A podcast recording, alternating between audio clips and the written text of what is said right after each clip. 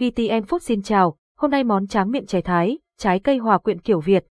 Bạn có từng nếm qua những miếng nhãn ngọt ngào, lát bít thơm ngon, những viên thạch dẻo dai và sữa dừa lạnh giòn.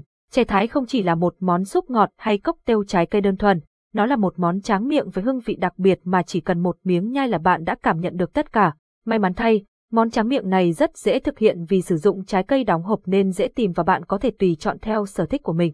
Món tráng miệng hòa quyện chè thái là phiên bản Việt Nam của một món tráng miệng Thái Lan tương tự có tên là túp tim gióp, một món hòa quyện giữa củ mài và sữa dừa.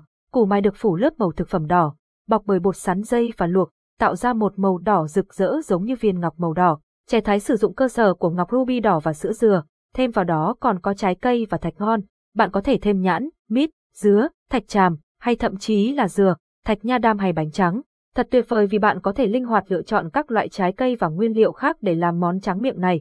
Ngọc ruby đỏ để tạo ra ngọc ruby đỏ, bạn chỉ cần khoảng một nửa hộp củ mài đóng hộp, cắt củ mài thành miếng dày khoảng 1 phần tư inch, trộn với màu thực phẩm đỏ và bọc bởi bột sắn dây. Sau đó, luộc củ mài thành từng đợt và khi chúng bắt đầu nổi lên, bạn có thể nhấc ra, hãy đặt chúng ngay vào nước đá.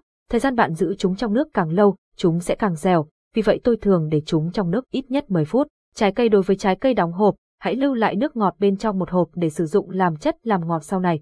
Chỉ cần sử dụng nước ngọt của một hộp để tăng cường độ ngọt mà không làm tròn vị. Cắt tất cả các loại trái cây thành miếng nhỏ và cho vào một tô lớn cùng với ngọc ruby, sữa dừa để hoàn thiện cốc tiêu trái cây này. Tôi sử dụng sữa dừa và thêm nước và thịt dừa của một trái dừa để tăng thêm hương vị. Nếu bạn không có sẵn, bạn cũng có thể sử dụng kem hoặc kem đánh bông.